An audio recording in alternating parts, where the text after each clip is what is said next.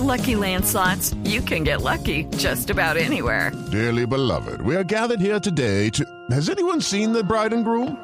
Sorry, sorry, we're here. We were getting lucky in the limo and we lost track of time. No, Lucky Land Casino, with cash prizes that add up quicker than a guest registry. In that case, I pronounce you lucky. Play for free at LuckyLandSlots.com. Daily bonuses are waiting. No purchase necessary. Void where prohibited by law. 18 plus. Terms and conditions apply. See website for details. Los personajes, las historias, las anécdotas, las confesiones, las noticias, todos los temas puestos sobre la mesa. Aquí comienza Mesa Blue en Blue Radio y BlueRadio.com, la nueva alternativa. Tengan ustedes muy buenas tardes. Bienvenidos a Mesa Blue. Saludamos a los cientos, miles de oyentes a lo largo y ancho del país y a todos los que nos acompañan a través de sus aplicaciones, de los teléfonos inteligentes y de BlueRadio.com. Hoy tenemos una invitada que no es invitada porque es de la casa. Trabaja con nosotros, la vemos a diario, tiene un programa diario en Blue Radio, hace un programa conmigo los domingos festivos, pero la hemos invitado por una razón fundamental, porque se lanzó a una nueva cosa. Una razón nueva. Sí, don Esteban, ¿quién es?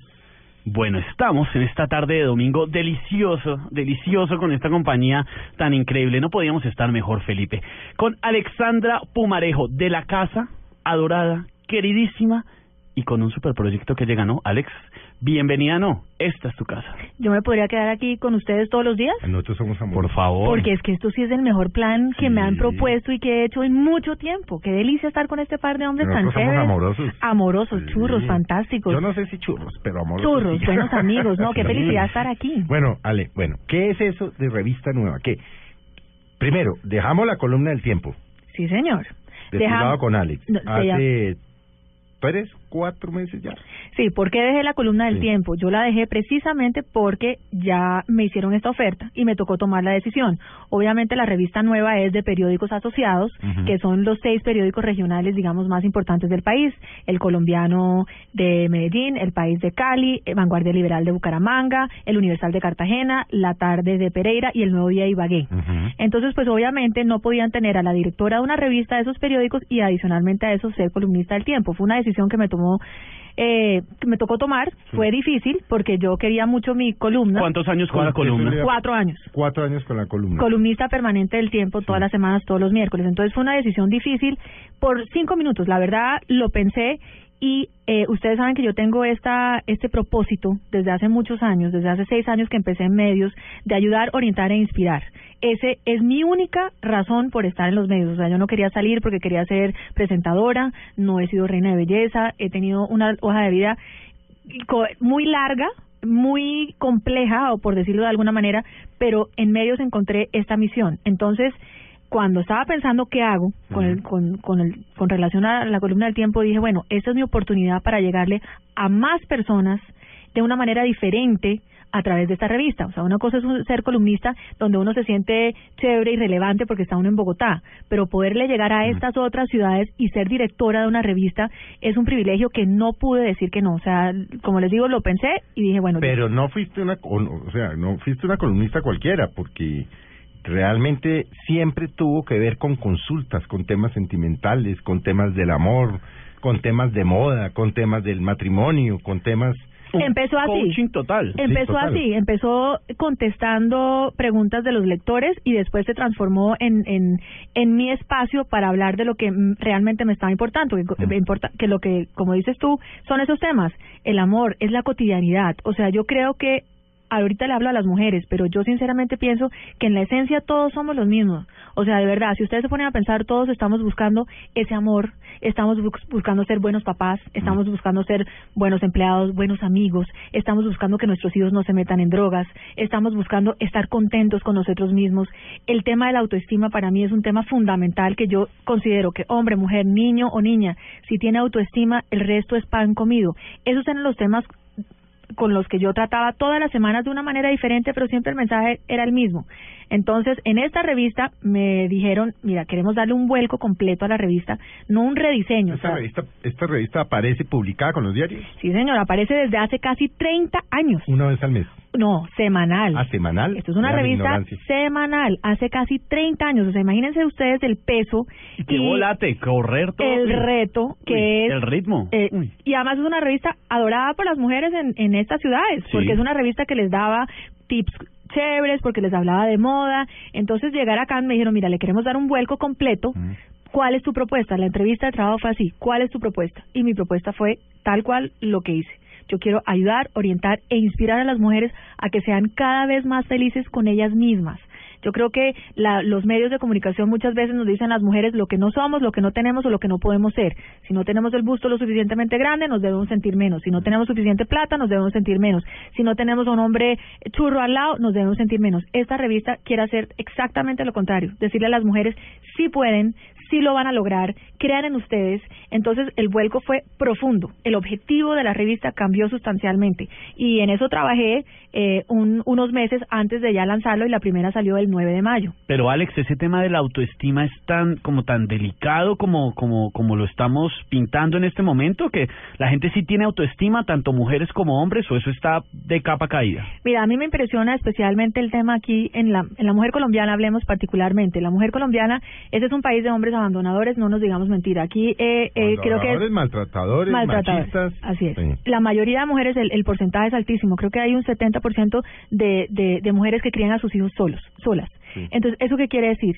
Que somos unas berracas porque lo somos, porque somos capaces de sacar adelante un hogar, somos capaces de sacar adelante a nuestros hijos, trabajamos, nos vemos bien haciéndolo, porque la mujer colombiana además se ve bonita haciéndolo, pero a pesar de que ella es una berraca, nunca se siente como tal. Las mujeres siempre nos sentimos que estamos en el lugar equivocado. Si estamos trabajando, estamos fallándole a nuestros hijos. Si estamos eh, con nuestros hijos, estamos fallándonos a nosotras mismas porque no estamos cumpliendo nuestros sueños. Siempre hay una exigencia de ser la mujer 10. Si le están fallando, si están con los hijos y con el trabajo le están fallando entonces al marido, lo Así sienten así y el marido se los hace sentir así. Los medios nos han mostrado que una mujer perfecta, una mujer que perfectamente vestida, fritando un huevo, con tacones, dos hijos y manejando el computador. Esa mujer no existe. Y esa es la mujer que siempre nos hace sentir Ah, sí, inferior. eso es un estereotipo. Total. Y no existe, total. o sea, en- los medios se ve muchísimo No que esa es la mujer perfecta y que lo puedes lograr. La mujer 10, la Sí. mujer 10, y somos la supermujer, y entonces el día de la madre a uno le manda la, la capa y la cosa. No, a ver, no somos supermujeres, no somos la mujer maravilla, somos mujeres reales, y a eso es la, la que yo le hablo en la revista. Somos mujeres que tenemos inquietudes, tenemos miedos, tenemos anhelos, y hay que afrontarlos. El hecho de que a uno le digan todo el día que uno tiene que ser perfecta, pues uno simplemente cuando tiene el primer programa, el primer problema, uno se siente fracasado. Pero ¿cuáles son, cuáles son, y después de tantos años de usted estar metida en esto, sin que sea psicóloga ni nada, porque acabó volviéndose experta en esto, ¿cuáles son los síntomas de una mujer, inclusive de un hombre, cuando empieza uno a perder la autoestima? ¿Qué Yo- es lo que se le pasa a uno por la mente? se le empieza a pasar por la mente que uno no es suficiente, uno está llenando siempre vacíos. Mm. Por ejemplo, lo puedo hablar abiertamente en términos de las relaciones. Cuando uno tiene falta de autoestima, uno está buscando a alguien que le llene Mm. esa falta de autoestima. Entonces uno busca a alguien que le genere felicidad. La felicidad no se la puede dar uno mismo. Uno no se puede autoconfortar. ¿En qué sentido? Yo he pasado por ahí, por eso tal vez hablo con tanta convicción. Yo no tengo ningún problema en decir, yo he tenido problemas de autoestima. Yo era una niñita que era gorda, era una niñita, y es más, esa niñita, y lo he escrito muchas veces, a veces la que yo veo en el espejo no es la que ustedes ven. La Mm. mujer ahorita de 43 años, que como muy lindos ustedes han dicho, que éxito. No, esa no es la que yo veo. Yo a veces veo la niñita gordita, insegura, Mm. que, que, que se siente que no cabe, porque además yo crecí en Estados Unidos, pero mi mamá era barranquillera, o sea, siempre a veces yo tengo que luchar constantemente con esa niñita gordita, cachetearle un par de veces y decirle, a ver, ya esa no, es, eh, no eres tú, vamos a afrontar la vida de una manera diferente. Entonces, esa falta de, de amor propio lo que le hace a uno es meterse en relaciones que tal vez no son chéveres, tal vez son maltratadoras porque uno siente que uno no se merece mucho más allá de eso. Mm. O sea, si la relación es demasiado buena, uno dice, no, no, esto tan bueno no puede haber, o esto tan bueno no, no me lo merezco. Eso es una relación de falta de autoestima. En el caso de los niños, cuando los niños son capaces de, de meterse en cosas que ellos no creen, en drogas, en alcohol, en sexo, no porque ellos sienten la necesidad, sino porque dicen, y si yo no lo hago, nadie me va a querer. Eso es falta de autoestima. Los hombres hoy en día la misma cosa. Los hombres hoy en día gritan más. Te, creo profundamente que maltratan más. Tal vez no porque quieren que la mujer se sienta maltratar, sino porque se quieren sentir poderosos. Entonces, eso también es inseguridad, eso también es falta de autoestima. Yo tengo que mostrar mi poderío a través de la fuerza, a través de los gritos, a través de los golpes. Pero yo que, que he trabajado ya tanto con usted, que grabamos programas juntos, eh, usted no es un poco idealista, porque es que yo siempre que la oigo hablar y usted dice, pues que el amor sí existe. Y es que el sexo sin sí amor no se existe, no, pero es que yo le, pues como la entrevista es ella, tengo que aprovecharlo. No, entonces, eh, eso, eso, todo eso sí existe, porque es que usted dice, no, es que uno sí puede educar a los hijos dentro de unas normas elementales, es que el, el sexo sin amor es una jartera, eso, es, eh, bueno, usted lo califica de diferentes maneras. Eh, eso sí existe, o sea, esa mujer que usted proyecta eh, y en las creencias que, que usted tiene, sí son posibles. Pues yo pensaría que sí. Yo trato de ser coherente. Yo creo que eso es lo más difícil que uno puede ser, especialmente cuando uno está en medios.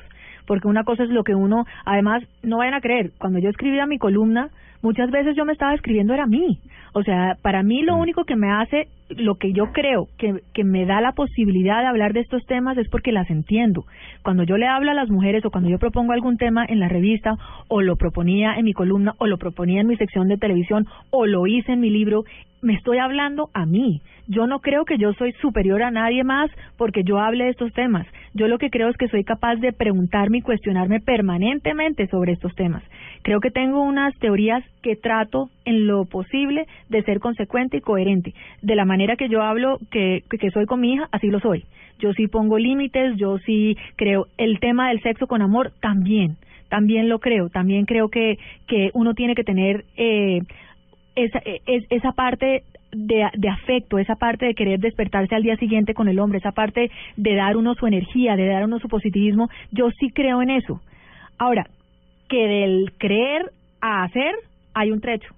Hay, hay un trecho y me toca trabajarle igual que todo el mundo y cometo errores igual que todo el mundo. Y, y todo lo contrario es mucho más difícil para mí porque mi hija me lo dice. Cuando yo digo es que él no se puede chatear y uno tiene que y la primera que me dice es perdón tú no acabas de dar el consejo que uno, uno puede chatear eh, mientras está hablando con uno entonces tal vez las exigencias sobre mí impuestas por mí son más duras pero claro que lo creo. Yo creo todo lo que digo lo creo sí. Hablemos un poco, eh, ya, volvemos a hablar de, de la revista nueva y de todo lo que está pasando, pero hablemos un poco de muchas cosas que la gente desconoce de Alexandra Pumarejo. Aprovechemos hoy, Felipe, que la tenemos sentada. ¿Cómo se dice? Hablemos, hable- hablemos un poquito de esa etapa de infancia, porque lo que decía Alex, hoy la vemos una mujer divina, espectacular, eh, carismática, no, y que es cierto, es que Totalmente totalmente cierto. Pero nos hablaba de esa infancia, nacida en Bogotá, con mamá de Barranquilla, criada en Nueva York, eh, eh, una, una, una mezcla ecléctica tremenda y aparte una niña gordita, con ciertas cosas. ¿Cómo fue esa infancia? Bueno, lo primero que todo es que cuando uno dice, no, creció en Nueva York, entonces uno se imagina algo súper Espectacular. exótico y ahí al lado, sí, de, de, de, del Empire State Building. No, yo crecí en un pueblito chiquito en Long Island, que se llama Stony Brook, Long Island, pictoresco, divino, chiquitico. Yo era la única que hablaba español en mi colegio. Y no solamente la única que hablaba español, sino la única hija de barranquillera. Entonces yo he hecho el cuento mucho que a mí me tocó tener coraza porque mientras todos los demás, las demás niñitas se llamaban Susie Smith y no sé qué, entonces Susie Smith obviamente la recogía la mamá eh, gringa en el colegio y, y pitaba o lo que sea. Mi mamá llegaba, ¡Nena! ¡Apúrate! O sea, eso, eso, es- eso es típico mío. O sea, mi mamá entonces, eh, los, las fiestas de niños chiquitos eran de 2 a 4 y los gringos llegaban a las 2 y recogían a las 4. Sí. No, a mí a las 2 mi mamá estaba comprando el regalo del cumpleaños porque no lo había comprado, típico última hora colombiana, y a las 4 ella no entendía que eso era las 4. Entonces yo sentada en, en las escaleras rezando por favor que mi mamá me recoja rápido y siempre era la última que la recogían. Ay, Dios. Entonces, yo, pero hoy en día yo digo, qué bendición haber tenido eso, porque siempre la niña diferente. ¿Por qué terminaron en, Barran- en, en Nueva York? Porque mi mamá se separó de mi papá y se quiso ir lo más lejos posible. Ahora, siendo la niña diferente allá, también es la niña diferente acá. Yo venía todos los veranos a visitar a mi papá a Bogotá. Aquí era la gringa. Además, no solamente la gringa, sino la barranquillera, Claro, porque pues cuando yo llegaba, otro. y, lo, y cuando yo llegaba acá, yo decía guindar, foco, esta cosa de once y ponqué, eso para mí era chino, porque yo era, mi mamá es barranquillerísima, entonces el vocabulario mío era meramente el que yo oía de ella, que era barranquillero. Entonces yo llegaba acá a Bogotá y también era la niña diferente. Y mi mamá me, me crió con los valores que ustedes ven hoy en día, súper estricta. Yo no tuve novio sino hasta los 18 años. Mi mamá no me dejó maquillarme, mi mamá no me dejaba depilarme las piernas. O sea, todo lo que ustedes ven es producto de... En Estados Unidos. En Estados Cuando Unidos. Todas sus compañeras hacían todo eso. todo. Todas tenían novio, todas se pintaban, todas... todas se maquillaban, todas se depilaban, todas... Eh, y Tenían yo... relaciones con los novios. Los todo. novios se podían ir a dormir a la, mi mamá nunca me dejó ir a dormir a la casa de nadie porque mi mamá decía yo no yo no conozco a estos gringos yo no tengo ni idea quiénes son y mi mamá sobreprotectora a morir.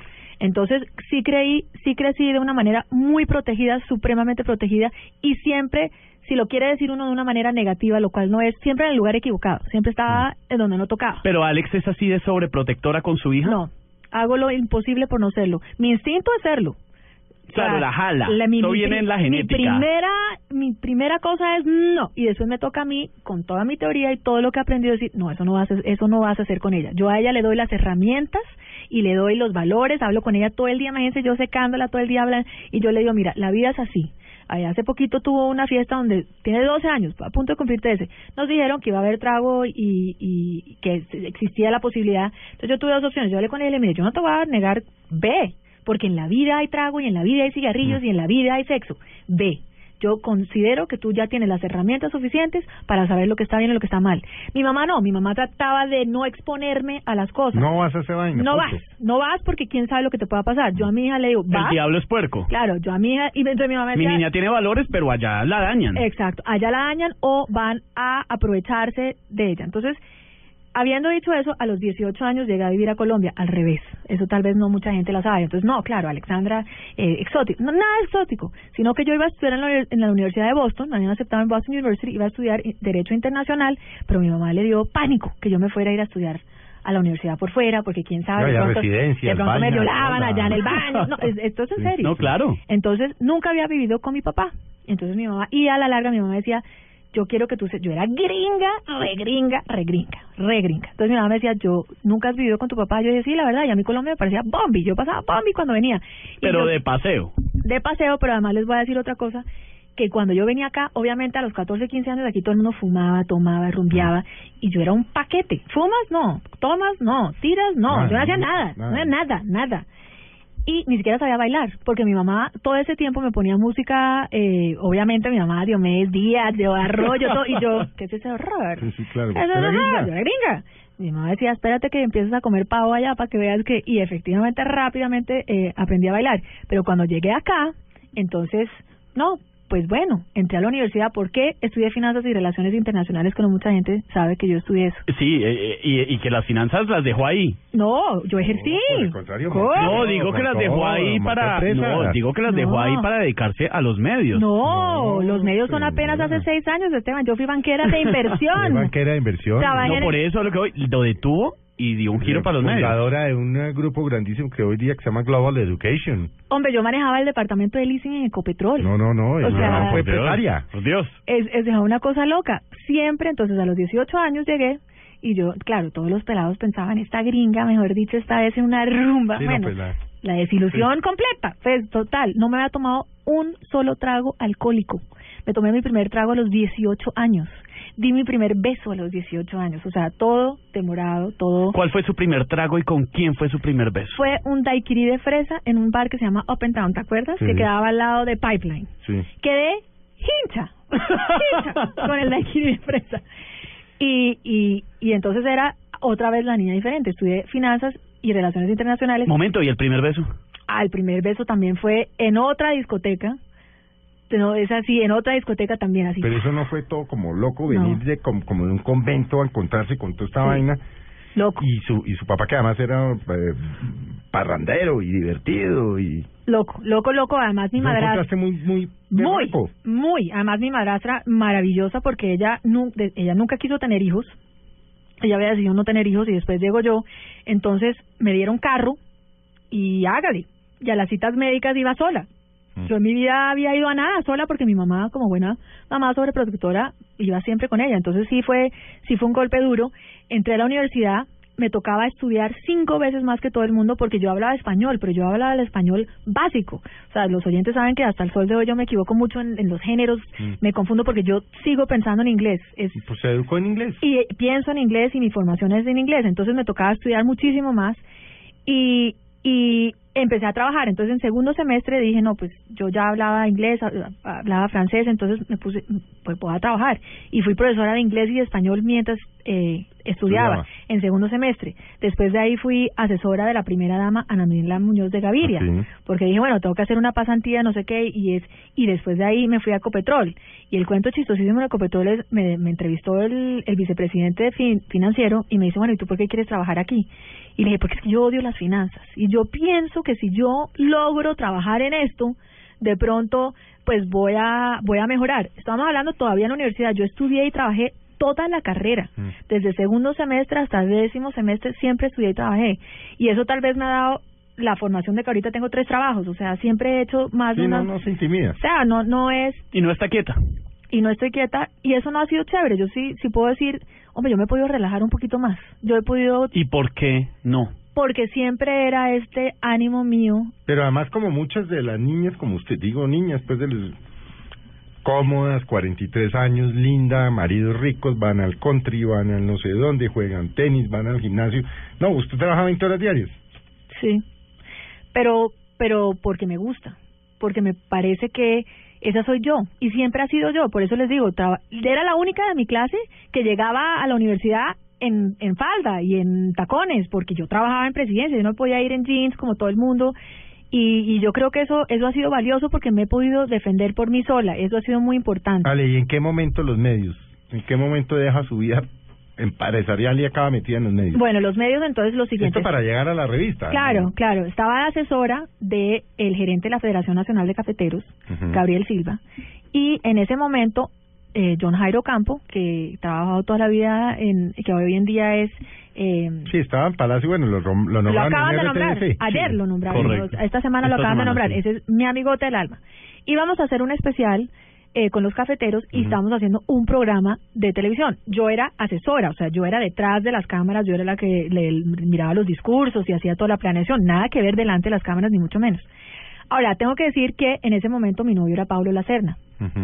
Y pobrecito Pablo, porque yo miraba las telenovelas mucho y yo decía, hombre Pablo, yo no puedo creer. decir que Pablo Lacena, para los oyentes que no saben, fue presidente de Caracol ocho años, diez años. 10 años. De Caracol Televisión. Sí. Y para él era muy difícil porque yo era muy crítica. Yo decía, ¿cómo puede ser que en una telenovela nadie use un condón? ¿Por qué siempre las protagonistas tienen que quedar embarazadas y solamente habiendo quedado embarazada el hombre vuelve con ella? ¿Por qué siempre tiene que ser que las secretarias de usan straples y siempre tienen un, un affair con, con los jefes? ¿Cuáles son los valores que estamos dándole a nuestras niñas? ¿Cuáles son los valores que le estamos dando a nuestra sociedad?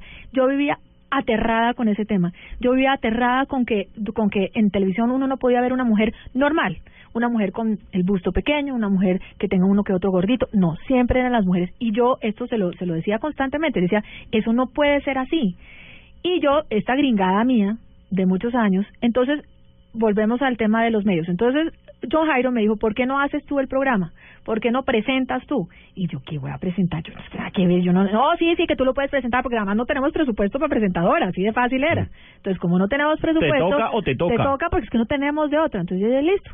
Y me, lo hice una semana y me sentí muy cómoda frente a las cámaras. No les puedo decir eso, qué hizo, qué, qué timbró, pero yo le decía a Pablo... Hizo clic algo. clic. Yo le decía, yo creo que yo puedo dar este mensaje. Y es clarísimo y se los puedo sostener. Yo lo único que quería en ese momento era llevar un mensaje positivo a las mujeres, enseñarles. Las mujeres somos todas igualitas, pero lo que pasa es que nosotras que tenemos tal vez acceso a especialistas. Si yo tengo un problema con mi hija, pues yo tengo, a Dios gracias, la, los medios para llevarla a donde un psicólogo que me ayude. Si yo tengo un problema con mi pareja, puedo también acudir a un experto. Tengo un abogado, tengo todo. Pero las mujeres todas tenemos los mismos problemas. Pero lo que pasa es que hay unas que no tenemos eso. Yo decía, ¿qué tal si hacemos un programa donde les llevamos los expertos a las mujeres, donde las podemos ayudar, donde les podemos hablar sobre un tema diferente, donde les podemos hablar sobre respeto en pareja, donde les podemos hablar sobre cómo detectar si su hijo está usando drogas? ¿Qué programa era ese? El de día a día. Y así se llamó, De tu lado de con tu Alex. lado con Alex. Ah, Porque yo lo que- día por la mañana. por la Claro. mañana. su sección. Claro, pero entonces Sí, yo eso... en esa época no vivía aquí. acá, Pero- entonces, pero ahí, lo- ahí tengo perdido esos años. Lo que la gente no sabe es lo difícil que fue haber tenido, porque obviamente uno dice, ah, no, pues obvio, si el novio era el presidente de la empresa, pues Sí, obviamente la metió. entró No derecho. Si no, no resulta, no resulta. No, no solamente eso, Felipe, sino fue todo lo contrario. Pablo me dijo, no hay ni el menor peligro. Yo no voy a meter a mi novia, que nunca ha trabajado en medios, que nunca nada, mucho menos lo voy a hacer. Con toda la razón, él tiene toda la razón, o sea, eso sí. Y entonces eso pasó mucho tiempo y hasta que hice un piloto, porque ya por fin creo que di tanta lora que hablé con, habló con Juan Esteban, hice un piloto y ese piloto pasó por muchas manos hasta que me dieron la oportunidad. Entonces no fue tan fácil Sí, eso como no la fue gente que lo entró, piensa. venga, siéntese. Ay, sí, todo mi lo amor, yo quiero un programa y que ya se lo pusieron. No fue Eso no fue así. Y le agradezco a él que no fue así, porque si realmente hubiera sido así de fácil, no hubiera tenido la convicción a la hora de hacerlo. Le agradezco profundamente que, que se cuestionó y me cuestionó porque yo dije, yo lo quiero hacer porque me parece importante. Pero en qué momento usted deja las finanzas y se mete a... me- Pero en qué momento eh, encuentra esta cosa de, de coach, de asesoría, de, de- ¿En qué momento se vuelve como una mamá? Sí, eso me intriga también porque estamos hablando la mujer empresaria, eh, finanzas, empresas, todo un tema, un mundo completamente pues ligado en algunas cosas pero diferente y de un momento a otro algo hace clic y dice mi misión es y, y tiene lo- los tres valores que son inspirar, Ayudar, orientar e inspirar. ayudar, orientar e inspirar, pero es un clic radical en la vida, el cambio fue radical. Pero no fue un clic. Lo que pasa es que tal vez en todas las empresas, yo fui, ban- como les digo, ban- banquera de inversión, trabajé en el siempre mi escritorio era el sitio para charlar. La- el consultorio. Claro, yo en Global Education Group, como dices tú, no solamente lo creé con Gabriel Silva desde ceros, fue una idea cuando lo empezamos, sino que adicionalmente a eso monté la fuerza de ventas acá y eso fue una maravilla porque tenía 20 mujeres conmigo y esas 20 mujeres, el, el consultorio era era en mi escritorio. Entonces, esta capacidad, digamos, de querer ayudarlas, de querer, eh, de ver lo que es ser mujer, lo todo, siempre lo tuve. Siempre tuve esa, esa capacidad tal vez de, de dar un mensaje positivo. Siempre me veían, miren, yo he pasado por, ah, no me han preguntado, pero yo me he divorciado dos veces. Y a pesar de eso, siempre he tenido un- una visión positiva de la vida, una visión positiva del amor, una, y eso era lo que yo trataba de que ellas también tuvieran y la que la- lo que la gente alrededor mío tuviera me ha importado esa parte interna de la gente. Yo le hablo siempre la esencia. A mí no me interesa si una persona es gay, no gay, gorda, pobre, rica. A mí me da exactamente igual. Yo siempre he tratado de ver la esencia de las personas. Y yo creo que eso ha sido mi fortaleza y ese ha sido el don que Dios me dio. Yo, yo sinceramente lo pienso. Vamos a hacer un, un corte Ale, para venir. Ya vamos a hablar de la revista y obviamente, pues, qué cambio le va a introducir, qué pueden esperar. Ya salió, ¿no? Sí, ya van dos. Ya van dos, pero bueno, bueno, la- habrá gente que quiere saber para dónde va también. ¿no? Claro. Ya volvemos, volvemos en un minuto, hacemos un breve corte y síganos acompañando en Mesa Blue. Ya regresamos con Alexandra Pumarejo en Mesa Blue.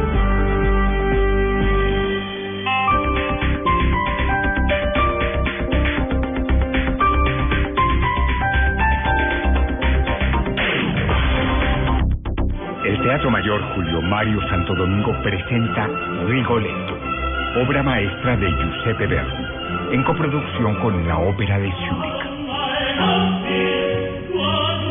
Únicas funciones martes 26, jueves 28 y sábado 30 de mayo, 8 pm. Compra ya tus boletas a través de primerafila.com.co y taquillas del teatro. Apoya Grupo Bancolombia y Grupo Energía de Bogotá. Invita a Blue Radio y Alcaldía Mayor Bogotá Humana. Más información y compra de boletería en. Todos los estadios, todos los partidos, toda la emoción, nada se nos va a escapar. El equipo más grande llega a Chile para cubrir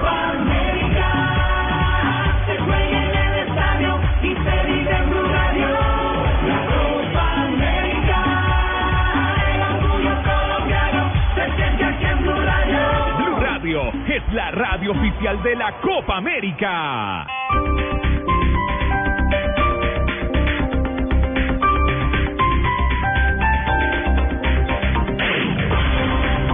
Usted tiene 187 mensajes nuevos. Yo necesito una explicación, María. Yo necesito que me hables, María, por favor. Llamando para decirte que no me llames más nunca. ¿Sabes qué? Volvamos. Muy pronto la tusa. Los hombres también lloran. Caracol Televisión. Nos mueve la vida. ¿Qué tal una deliciosa torta? Unos ricos pastelitos, unas exquisitas galletas, un pan calientico, con harina de trigo, los farallones. Y es rico alimento. Suave, rendidora. ¡Deliciosa y gustadora! Con el trigo de las mejores cosechas, harina Los Farallones. Calidad y rendimiento inigualable. Viajamos a India para darle vida a un nuevo desafío. Ahora 24 colombianos enfrentarán un desafío trascendental que los hará nacer de nuevo. ¿Serán capaces de abandonar el ego y reinventar su vida? Desafío India, la reencarnación. Mañana gran estreno a las 8 de la noche en Caracol Televisión. Continuamos con Alexandra Pumarejo en Mesa Blue. Continuamos en esta tarde de domingo en Mesa Blue con una compañía espectacular, deliciosa. No podíamos estar mejor hoy, Felipe, ¿no? Alex Pumarejo. Sin lugar a dudas. No, sin lugar a dudas, mujer espectacular, pero la mujer humana. No, la que escuchamos eh, eh, en la radio, en la gente en tacones, la que vemos en día a día, la que hemos leído durante tanto tiempo, esa es ella, por supuesto. Pero también hay otras facetas que estamos conociendo hoy y también hablándonos de ese gran reto que es la revista nueva y nos le vamos a meter un poquito al tema de la revista nueva, pero también un poquito, si nos lo permite, a más cositas. Pero que no antes de la revista nueva, No hay, nada, ¿por no hay qué- ningún secreto. ¿por qué, se, ¿por qué se le acaban los matrimonios a una mujer como usted? Esa, esa. Eh, ¿Por qué? ¿Por qué? Porque la gente dice, claro, Porque esta yo mujer... le puedo decir por qué se acabaron los míos. No, pero- no, y la gente dice, Alexandra aconseja y Sí, dice, pero pero, sí, ella, esa, esa ni sabrá, ni lo habrá vivido, y lo ha vivido. Lo he vivido y lo he vivido y como le digo a las mujeres, yo creo que mi columna fue la oportunidad y creo que fui muy siempre, siempre decía, mire, a mí me ha pasado. O sea, yo lo, yo lo que quiero es que las Sí, mujeres no entiendan, o sea, yo no es que esté diciendo, ay, es que usted no, pues que yo lo he vivido, yo me he equivocado, yo me he ido dado contra el mundo, mm, pero siempre me he parado. O sea, yo lo que quiero decirle a las mujeres es que si de algo pueden aprender de mi historia es si uno se da contra el mundo, mm, me fastidia profundamente el tema de pues, si se ha casado dos veces y la relación la última le duró nueve años y no sé qué. No me molesta porque me hacen quién, quiénes soy yo. O sea, yo soy esa persona resultado de todo eso que yo he vivido. Pero, pero no era como yo me lo imaginé, Felipe. O sea, como dices tú, yo era idealista. Yo me imaginé casándome por el resto de mi vida. Nunca hubiera querido que mi hija viviera, mis papás son separados, jamás hubiera querido que mi hija viviera lo que yo viví. Una cosa tan sencilla como tener que decidir si pasa Navidad o Año Nuevo conmigo, porque es intercalado. Me duele profundamente. Son cosas que miro hacia atrás y digo, hombre, ¿cómo no tuve a alguien que me asesorara como yo lo que estoy tratando de hacer? O sea, yo lo que quiero para las mujeres, para las jovencitas, para mi hija es, miren, no cometan mis errores. Yo n- ¿Y no, ¿No será que es que el matrimonio es- y la convivencia y todo eso está mandado a recoger? no, para nada, no, para Usted nada. sabía que le iba a no, preguntar yo eso, sé, y no, sigo pensando y sigo creyendo firmemente en el matrimonio, firmemente en la relación de pareja, en el compromiso de pareja. ¿Qué me pasó a mí? Yo ¿Por qué a- se acaba así? En el caso mío particular, mira, yo soy íntima, íntima amiga de mi primer esposo. Es de mis mejores amigos del mundo. Pero hubo una transición no, para nosotros, ese tema. No, nosotros tal vez, yo en ese momento estaba muy joven, Mm. tal vez lo que les digo, y lo escribí hace nada en Cromos, esta vez estoy sola, estoy soltera, pero no estoy sola. Tal vez yo siempre estaba buscando esa felicidad en otra persona, yo estaba buscando mi felicidad en mis parejas. Yo tenía tal vez ciertas inseguridades, ciertas ciertas cosas que eran falencias mías o que yo percibía como falencias mías y yo pensaba que el príncipe azul me iba a rescatar y me iba a llevar a su castillo y yo iba a ser feliz para siempre. Lo que me di cuenta a las duras fue que eso no es así, que yo no te- no necesitaba ese príncipe azul que me rescatara. La única que se tenía y la que se podía rescatar era yo misma, pero yo no tenía las herramientas para hacerlo, por mil razones que podemos analizar y requete analizar, pero yo no tenía la- las herramientas. En el primer matrimonio, hoy en día, como les digo, de mis mejores amigos, me casé por las razones tal vez equivocadas. El segundo matrimonio, me casé con el papá de mi hija, me casé después de cinco citas, cinco citas. Estamos hablando cuánto tiempo, Estamos hablando cinco citas del vivía en Miami, yo vivía en Bogotá. pero cinco citas es cuánto no, tiempo. cinco, sí, ¿Cuántos sí, cinco y nos casamos? y nos casamos. Me propuso matrimonio al tercer, a la tercera cita. No. Y uno pregunta quién está más loco, el que propuso o, O el yo que que la acepté. acepta. O No, yo pues que la el acepté. que acepta. Claro, porque volvemos a lo mismo. Yo pensaba, no, ¿Y es que aquí está matrimonio de cuántos años? cinco. No, y el primero fue de tres. Yo tampoco es que he sido tan inestable. Tres y después cinco y nació mi hija y no sé qué. Y fue un matrimonio muy, muy bonito, muy lindo. Pero vuelvo y digo lo mismo. Uno no puede enamorarse del amor. Yo estaba enamorada del amor, yo estaba enamorada de la, del final feliz, del hombre que se enloquece con uno y a los cinco días esto es como una historia de hadas. La vida no es una historia de hadas, la vida es una historia real y uno tiene que vivirla, uno tiene que conocer a la persona muy bien, conocer sus defectos. O sea, uno no puede casarse Eso no se consigue, eso no se logra sino conviviendo, ¿no? Conviviendo, viajando, conociendo, preguntándose, aceptándose. Uno tiene que querer a la persona como es. Uno no puede casarse con la persona pretendiendo que va a ser lo que uno quiere que La sea. gente cree que puede cambiar a las no, personas. nada, nada. Entonces, eso fue en ese caso particular. Fue muy difícil, viví por fuera, volví. Les voy a, con, a, a los oyentes, yo soy muy abierta, porque quiero que la gente aprenda de mí. O sea, yo llegué dos veces divorciada a Colombia con una hija de tres años. Eso fue hace casi diez años. No tenía trabajo, no tenía plata, no sabía para dónde iba a ir y no me podía dar el lujo de derrumbarme porque tenía una hija de tres años. Entonces, en ese momento me tocó coger y decir, bueno, entonces, ¿qué? ¿Qué vamos a hacer ahorita? ¿Para dónde vamos a coger? Y vamos a coger es que vuelve y esa fortaleza tal vez interna de que no me voy a dejar vencer con los dolores y con todo, echar para adelante. Pero ¿de dónde sale esa fortaleza? Porque hay muchas mujeres que sienten que no la tienen. Pero salen adelante. ¿De dónde Yo sale? no ¿De creo que yo tenga nada especial. Y si son hijos, y si tienen hijos... No, salen si tienen hijos, sí, ese es el motor. No, yo lo que creo que es, lo que sí tengo es una familia fantástica que siempre me ha apoyado. Eso sí tengo una mamá de primera, un padrastro lo máximo, mi madrastra es lo máximo, mi papá era lo máximo, que con todo y lo que sea, a pesar que ellos me dijeron, no te cases, no lo conoces, no no sé qué, a pesar de, de que cometí los, las barrabasadas yo, yo, yo, No, yo. Te dejaron. Me, me recibieron con los brazos abiertos a pesar de. Y yo creo que eso es lo que uno como mamá tiene que ser. O sea, yo creo que tenía un buen ejemplo de lo que es una mamá. Yo te voy a dar las herramientas, yo te voy a contar, yo te voy a advertir.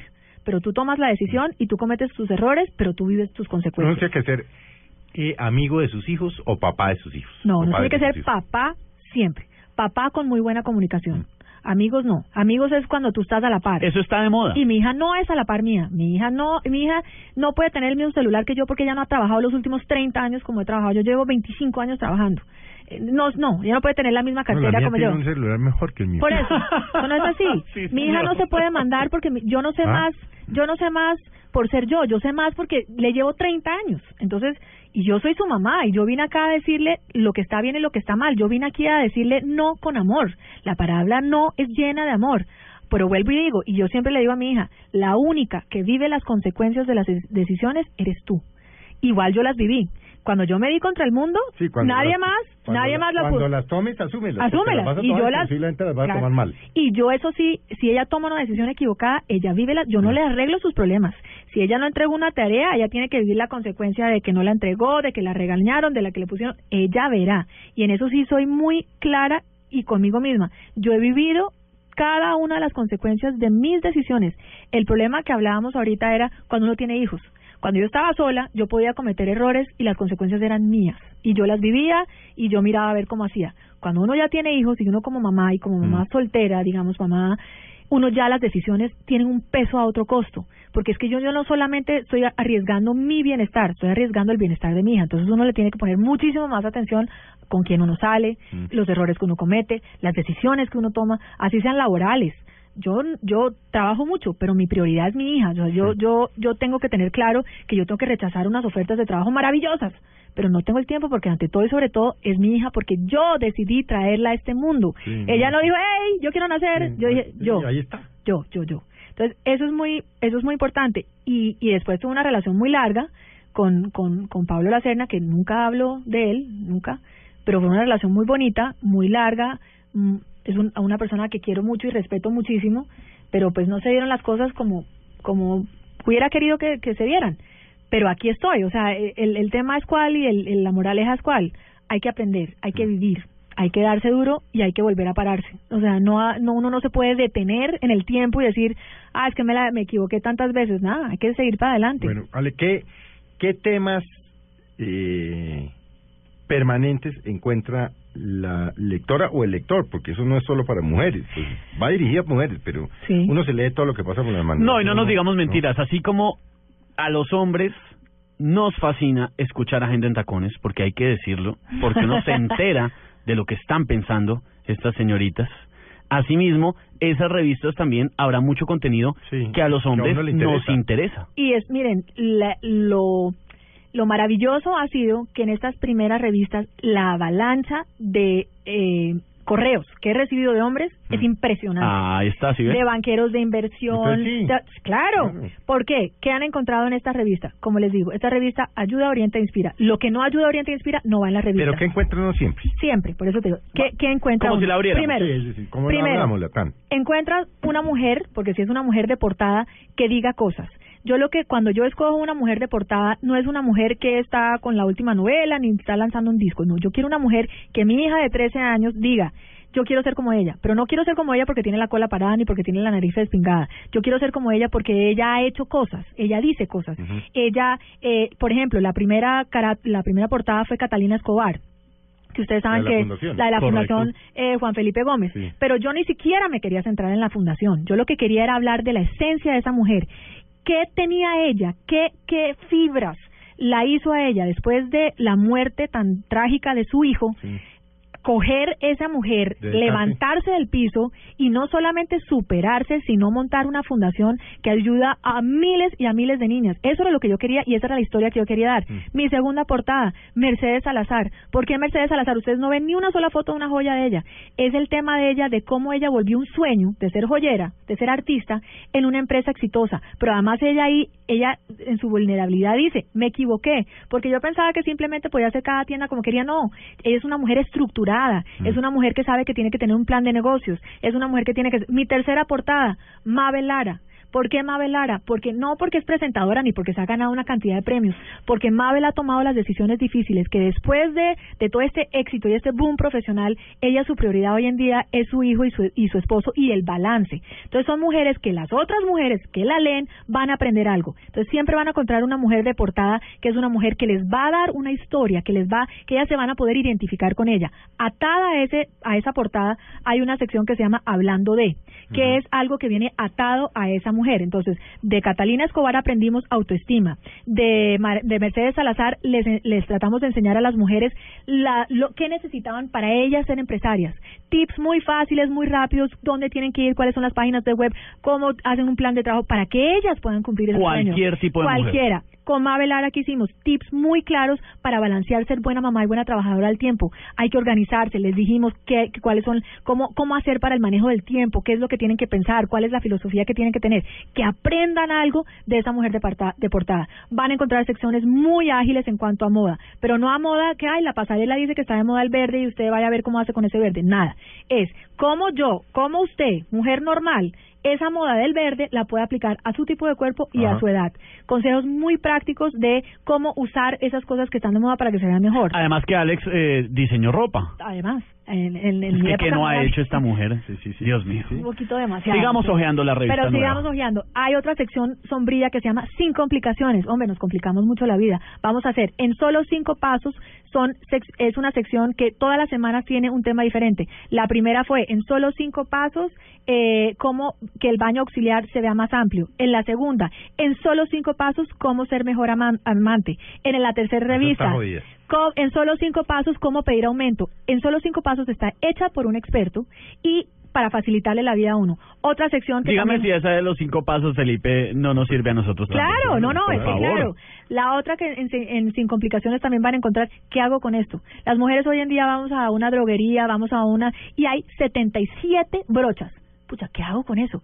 Hay 42 champús, 32 cremas, Uy, sí, hay de todo. ¿Qué hago con esto? ¿Qué hago con esto? Uno no tiene ni idea qué hacer. Entonces, esa sección, se ha- ¿qué hago con esto? Yo les cuento qué hacer con las diferentes. El primero fue el champú seco, el segundo fue la, la esponja empareja- emparejadora. Eso tiene nombres, códigos, eh, letras, Todo. B32, colores Todo. de tintes. Yo no sé cómo no se chiflan. Otra sección, a él le va en- se chiflan.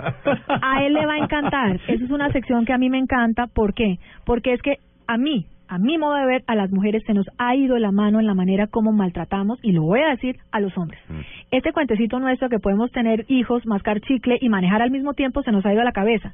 Entonces el hombre es un pelele al lado, que es ahí como un pegote y yo lo puedo maltratar. Cierto. Pero además no solamente lo maltrato, sino le digo a mi hijo que lo respete. Entonces, ¿cómo pretende uno que los hijos respeten a, a- al papá si uno no les enseña respeto? Entonces, esta no es una revista feminista para nada. Esta es una revista que empodera a las mujeres, pero no a costa del hombre. Empodera a las mujeres a través través de su propia luz, a través de sus propios conocimientos y su propia autoestima. No hay que atacar al hombre para uno sentirse poderoso. Entonces, a él le va a encantar, es una sección donde a través del punto de vista de la mujer ayudamos a los hombres con tips. En la primera revista fue a él le va a encantar, eh, la segunda fue a él le va a encantar manejar la barba. La primera fue, a él le va a encantar cómo combinar las camisas y las corbatas. Entonces, cómo las mujeres podemos ayudar a los hombres a consentirlos. Hay que, a- los hombres todo el día, hay que, a nosotras nos encanta, ¿no? Ay, cómo estás de linda, cómo eres de buena mamá, eres una Sí, pero berraca. no se meten Pero en no lo dicen. Hay que decirle al hombre, hay que decirle, ¿sabes qué? Gracias por ser buen papá, gracias por tomarte el trabajo de ir a la reunión del colegio, porque también están yendo a la reunión del colegio. Gracias por ser buen esposo. Oye, tú te ves churro con esa camisa. Pero nos cuesta, nos cuesta porque no queremos perder lo que hemos ganado. Y a mí eso me parece que está mal. Sí, como si fuera una batalla. Entonces, eso no es. No estamos de pelea, eso no es una lucha de género para nada. Entonces, esa es otra sección que van a encontrar. En la parte más, digamos, que más ha cambiado es que traje expertos, Felipe y Esteban. Traje ocho expertos que nos hablan de ocho temas donde son ellos los que le contestan las preguntas de las ejemplo. Por ejemplo, Guillermo Santos que habla sobre tecnología. Sí, es, el, es que escribe en el tiempo. Escribe en el tiempo. Lo más sabe de tecnología. Más tecnología. A él le preguntamos, ¿qué tengo que hacer yo para que me dure más la pila del celular? A él le preguntamos, Mm. ¿cómo puedo hacer para que las compras en Internet sean seguras? Y él no los contesta. María Elena López, una psicóloga que ha escrito más de 10 libros en temas de especialistas especializados en niños y en adolescentes. A ella le preguntamos, tengo mi hija de 13 años, tiene un novio de 15, quiere ir a todas las fiestas de 15, ¿qué hago? ¿La dejo ir? Ella contesta. A Mónica Santamaría, que ha sido vicepresidente de, Bancafé, ahorita eh, trabajó en Banca Mía, tiene una hoja de vida extensa. A ella le preguntamos, ¿en este momento es mejor arrendar o comprar un apartamento? A ella le preguntamos, ¿cuántas tarjetas de crédito se llama Finanzas con Sentido? Tengo a Carmen Elena Támara, que es la abogada especialista en familia. A ella le preguntamos temas de derecho. Se llama ¿Y mis derechos qué? Ella nos contesta, oye, mi esposo me dice, me, me dice que yo soy gorda, fea, que no quiere hacer el amor conmigo. ¿Eso es maltrato? Y ella nos contesta. Ella nos pregunta, a ella le, también le preguntamos, mi hijo, mi hija se murió en un accidente trágico. Mi yerno no es muy buen papá. ¿Yo qué derechos tengo, Tengo sobre mis mis nietos? Eso es lo que ella contesta. Tengo a, a Elena Dávila, que es especialista, ella estudió organización. Imagínense una persona que haya estudiado organización. Ahí le preguntamos, hey, ¿cómo es la mejor manera de organizar mi ropa interior? ¿Cómo hago yo para que los collares no se me enreden? Es organización. Eh, tenemos un médico que es el único que es rotativo, porque yo no creo en el ginecólogo contestando preguntas sobre eh, el corazón. O sea, No, las revistas no, un médico. No, no. Entonces tenemos al dermatólogo contestando preguntas de dermatológicas, tenemos al cardiólogo contestando sobre los temas de cardiología. Y tengo a Franklin Ramos en todo el tema ya digamos de pelo y de estilo y todo eso más. Son ocho expertos que contestan directamente las preguntas de las lectoras. Otra sección que es importante es en mis zapatos. Yo creo firmemente en las frases. Hay una frase que a mí profundamente me afecta es cuál. No juzgues mi camino hasta que no hayas caminado mis zapatos. Exacto. Esa es una sociedad que juzga. Uy, este es borracho, sí. este es perro, esta es zorra, este es facilísimo. Pero nadie tiene ni idea. Entonces, en mis zapatos es una historia inspiradora de un lector, de una lectora, de una amiga mía, porque hay muchos ahí que ustedes van a ver. Por lo general son son eh, son historias que la gente no sabe. Algún día de pronto van a escuchar mi historia, pero no contada por mí. Historias, por ejemplo, la primera fue yo perdoné a mi esposo infiel. Quería mostrar otro lado de la infidelidad. Esta primera persona nos cuenta que ella, amando y adorando a su esposo, cuando tuvo su bebé, el esposo se fue con otra y fue muy difícil, pero a través de trabajo duro, después de dos años, mucho, mucho, lo pudo superar. La, la, la segunda, en la segunda revista, cómo aprender a dejar de beber. No alcohólico canequero, que no sé qué, no. Una persona que se dio cuenta que el trago le estaba afectando negativamente en su vida y cómo su vida ahorita es mucho mejor sin trago. Entonces, estas son historias. La tercera, una, esta sí tiene nombre propio. Laura Agudelo, que es una, que ella tiene un blog fantástico que se llama La Pesada de la Moda. Ella nos Correcto, cuenta. sí, es buenísima. Buenísima. Ella nos cuenta es cómo es comprar ropa aquí en Colombia cuando uno es gorda. Pero además ella, el título es fantástico porque es Yo me he visto diseñador. Entonces ella cuenta que ella lo que hace ahorita es mandar a hacer su ropa porque no encontró. Entonces, ¿qué es lo que yo estoy buscando ahí? Que la gente se identifique y diga, ve, a eso también le pasa. Porque cuando nosotros nos están pasando las cosas, cuando yo me sentí Claro. fracasada, dos veces divorciada, con hijas, yo dije, yo soy la única. Esto no le pasa a nadie más. Yo no quiero que ninguna otra persona se siente como yo me sentí. A todos nos pasa. Todo nos pasa, todos estamos y sí necesitamos una voz de aliento, sí necesitamos leer algo que nos inspire y diga, pues si ella puede, yo puedo. Pues yo, eso es muy parecido a la historia mía. Entonces, ese tipo de cosas es lo que van a encontrar. Lo que no ayude, no oriente, no inspire, no va en la revista. Tan tanto cambié la revista que hasta las recetas. Antes uno encontraba recetas como le iba a preguntar, ¿tiene claro, cocina? porque es que antes era bueno el langostino envuelto en prosciutto con salsa Jodidísimas, azul. imposibles de hacer. ¿Quién hace eso? Nadie. Pero primero que todo, a las ciudades en que uno está, levántese el mango chutney, levántese el No, queso no, y además, ¿quién tiene la plata y el tiempo para eso? Entonces, la receta es, yo tengo un invitado del mes, que es el ingrediente. El ingrediente del primer mes fue el arroz. Y me conseguí a Guillo Vives, que amo y adoro, Sí, aquí lo tuvimos. hizo, Acá lo tuvimos, buenísimo. cuatro recetas con arroz. La primera fue un arroz con lentejas con cebollas con canela. La segunda, una chocolatina con arroz tostado. La tercera, unas croquetas de arroz. Y la cuarta, un pastel de arroz. ¿Qué? Todos tenemos arroz en la casa. Todos podemos, entonces, son recetas. Y lo otro que también he, he tratado de lograr con la revista es que sea práctica y útil. Mi sueño es que las mujeres o los hombres cierren esta revista y puedan aplicar algo. Algo, que hayan De una aprendido- vez. Que hayan aprendido algo. Y lo más gratificante ha sido que todos los que me han escrito es me han dicho, me la leí de primera Entera. a última página. No, pues es que Eso ha sido, o sea, lo que yo he sentido, porque es que muchas cosas que uno hace en la vida tal vez uno no se da el crédito, ¿no? Yo siempre, no, hay en tacones es súper súper exitoso y todo, pero pues estoy con tres mujeres fantásticas, inteligentes, maravillosas. Eh, yo he trabajado en mil cosas, pero siempre, pero esta cosa sí he dicho, miércoles, ha sido un sueño hecho realidad. Un hijo Un hijo más, o una hija. así es. Semanalmente está saliendo la revista. Todos nueva. los sábados Eso iba a preguntar. ¿Qué día? Sábados. sábado sale con los seis periódicos regionales, con el Universal, El País, El Colombiano, Vanguardia Liberal, La Tarde y El Nuevo Día. Lo encuentran, es gratis, viene como suplemento, pero lo otro gratificante es que muchas personas me han escrito es, "Ah, de ahora en adelante voy a comprar el periódico el sábado para precisamente ver la revista. Y eso, eso, eso, eso no tiene precio. Y yo les digo la verdad, yo no quiero, a mí no me interesa ser la que hizo la revista. A mí lo que me interesa es saber que pude cambiar algo, algo. Ayudar, orientar e inspirar. Así es. ¿Quién es su consejo editorial? Los directores de los seis periódicos. Uy, uy, uy. Imagínense, gente eh, tesa, inteligente, respetable. Pesada. A, a Ah, esta- claro. A estos directores que el giro de la y después la Junta, que son los dueños de los periódicos. Entonces, esta revista, la primera, que me tocó hacerla con anticipación, me tocó pasarla por, obviamente, aprobación de comité editorial y después aprobación de, de junta. O sea, esto no fue un día Sí. que uno dice, ay, sí, chévere, vamos, vamos a ver cómo nos va. Esto, la verdad, ha sido un proceso realmente maravilloso y, y gratificante. Espero lograrlo. La, como me dijo eh, Marta Ortiz, la directora del Tiempo, que es una mujer, eh, perdón, la del colombiano, que no me oiga, la del colombiano, que es una mujer que, que admiro mucho pues por, por, por su temple y por lo que ha hecho con el colombiano. Y lo que ella decía, la primera es más fácil que la segunda. Entonces uno tener que sacar una revista semanal que siempre logre sus No, objetivos, es que es eso es un reto. es que- eso pero, un reto. pero en general pasa con todos los medios. Sí. La gente, uno pues llega, coge una revista y dice, ah, uno asume como un hecho que ahí está, ¿no? Pero la cantidad de trabajo que hay en un programa de radio, en No, un programa de televisión, Dios. en una revista, o sea, es, es una cosa impresionante. Me imagino, sin temor a equivocarme, que Alex está pendiente de cada sección, de cada letra, de cada párrafo. cada coma, ¿no? ¿Cómo me conoces así de Pero bien? totalmente. Cada coma, ¿no? Pues allá estoy, yo creo que... No delega. Mm, no. Ahí- Delega, ahí está claro, equivo- pero- Sí claro. delega, pero- estoy. Yo la semana pasada estaba a las 11 de la noche ahí con ellos en cierre. O sea, yo no creo en que uno ¿Esa puede... la cierran aquí en Bogotá? Estaríamos aquí en Bogotá los jueves. Los jueves ya para mí dejaron de existir por la noche porque yo estoy ahí con ellas y estamos ahí en las buenas y en las malas. Y yo creo que eso se los dije cuando me conocieron. Yo creo que para ellos, tam- imagínense, llega esta a ver qué, con qué viene. Y yo les dije, aquí yo estoy para las buenas y para las malas. Y he podido, como con ellos, pollo, pedimos pizza y ahí estamos. Y a darle hasta que Y terminemos. hasta que terminemos todos, y hasta que veamos la última foto, hasta que veamos la última coma, hasta que el enfoque sea igual. Si no, ¿para qué? O sea, es- yo- eso no es un nombre para mí. Es, es, eso es, eso es, es mi bebé.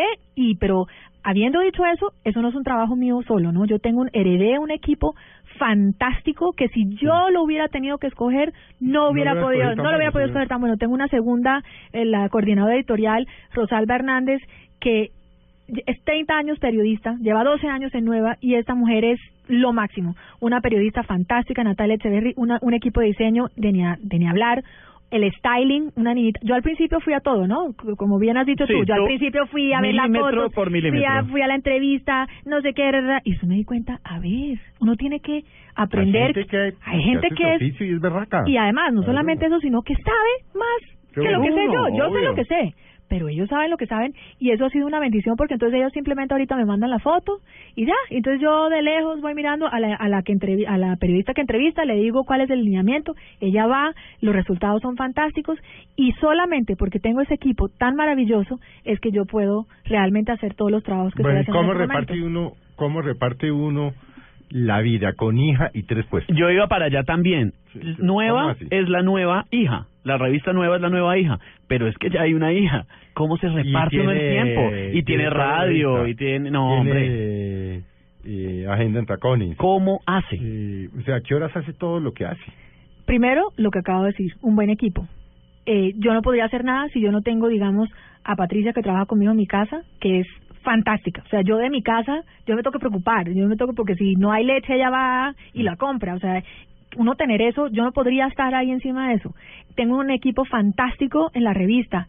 Tengo una hija que está lo suficientemente madura que yo me senté con ella antes de tomar el puesto y le dije, mi amorcito, nunca dimensioné, les confieso, yo nunca dimensioné que me iba, que esto iba a ser así. Pensabas que era un poco un poco más llevadero. Pero es que porque además no solo es hacer la revista, es visitar clientes, Sí. es la parte, parte de mercadeo, es la parte publicidad, De medios. es conseguir Sí. anunciantes, es conseguir medios. Esa ayuda, sí. Entonces yo me senté con ella y le dije, mi amor, vienen dos meses duros. O sea, vienen dos meses duros donde donde me va a tocar. Por ejemplo, los jueves ella ya sabe que los jueves ella no cuenta conmigo. Y ella además tiene sus clases y todo. Entonces he tenido ese soporte y ese apoyo de ella que ella me dice, mami, estoy tan orgullosa de ti. O sea, eso yo creo que eso es lo más maravilloso que a mí me ha pasado en la vida. O sea, más allá de la revista, lo que sea, tener eso, yo creo que eso ha valido la pena todo lo que yo he hecho. Entonces, tengo una hija que me entiende, tengo, eh, tengo me organizo, voy primero a la revista por las mañanas, después vengo a agenda en tacones, a veces hago lo contrario, ahorita estoy acá y después mañana, eh, pues por la tarde me voy a la revista, los jueves estoy hasta por la noche. Nada, organización, eh, organización mental, tener Disciplina. disciplina, pasión por lo que hago, Y, y amor much- por y lo que mucha hago. energía, necesito. Ah, sí, eso sí. Ah, eso sí. Eso inspira, orienta y ayuda. Ven, no podemos terminar, ya se nos acabó el tiempo, pero no podemos terminar sin una última cosa. Y entre tanta cosa, ¿hay tiempo para el amor? Claro, claro, sí hay tiempo para el amor, hay que sacar tiempo Cuando para el llegue. amor. Hay que sacarlo. Cuando llegue Cuando el llegue. amor. hay que Cuando- hay que hay que sacarle y ese sigue siendo mi prioridad y creo que creo que la persona que esté conmigo tiene que saber que todo lo demás es paisaje. O sea, para mí mi prioridad es mi hija y, y ese amor y esa vida en pareja que yo siempre sueño y la sueño de verdad. Y entonces pues sí, claro, siempre hay tiempo para el amor. Alexander, se nos acabó el tiempo como siempre, don Esteban. Como siempre volando, ¿no? Delicioso siempre, este volando. domingo. Delicioso. Qué Bienvenida. rico. Esta es qué casa, rico. por eso dijimos que no era una invitada. No, que juega de esto- local. no, por favor. ¿No? Qué delicia haber estado con ustedes. Mejor domingo imposible. Bueno, y a, por supuesto nos vamos, don Esteban. Nos vamos, nos toca, ¿no? Nos toca. que- Viene el fútbol, pendientes acá en Blue, pero qué rico, Alex, eh, haber compartido esta tarde y enterarnos todo lo que trae la revista nueva. Qué rico, gracias por la oportunidad de contar. Yo sí no me lo voy a perder, Felipe. No, yo también voy a empezar a buscarla. ¿Me toca? No, ¿Me toca. toca qué? No, Como toca. dicen. ¿Me toca Bueno. qué? Bueno, a todos ustedes muchas gracias por haber estado con nosotros en Mesa Blue. Hay fútbol, nos eh, vemos eh, mañana en Mañana Blue y que acaban de pasar una tarde muy agradable. Besitos.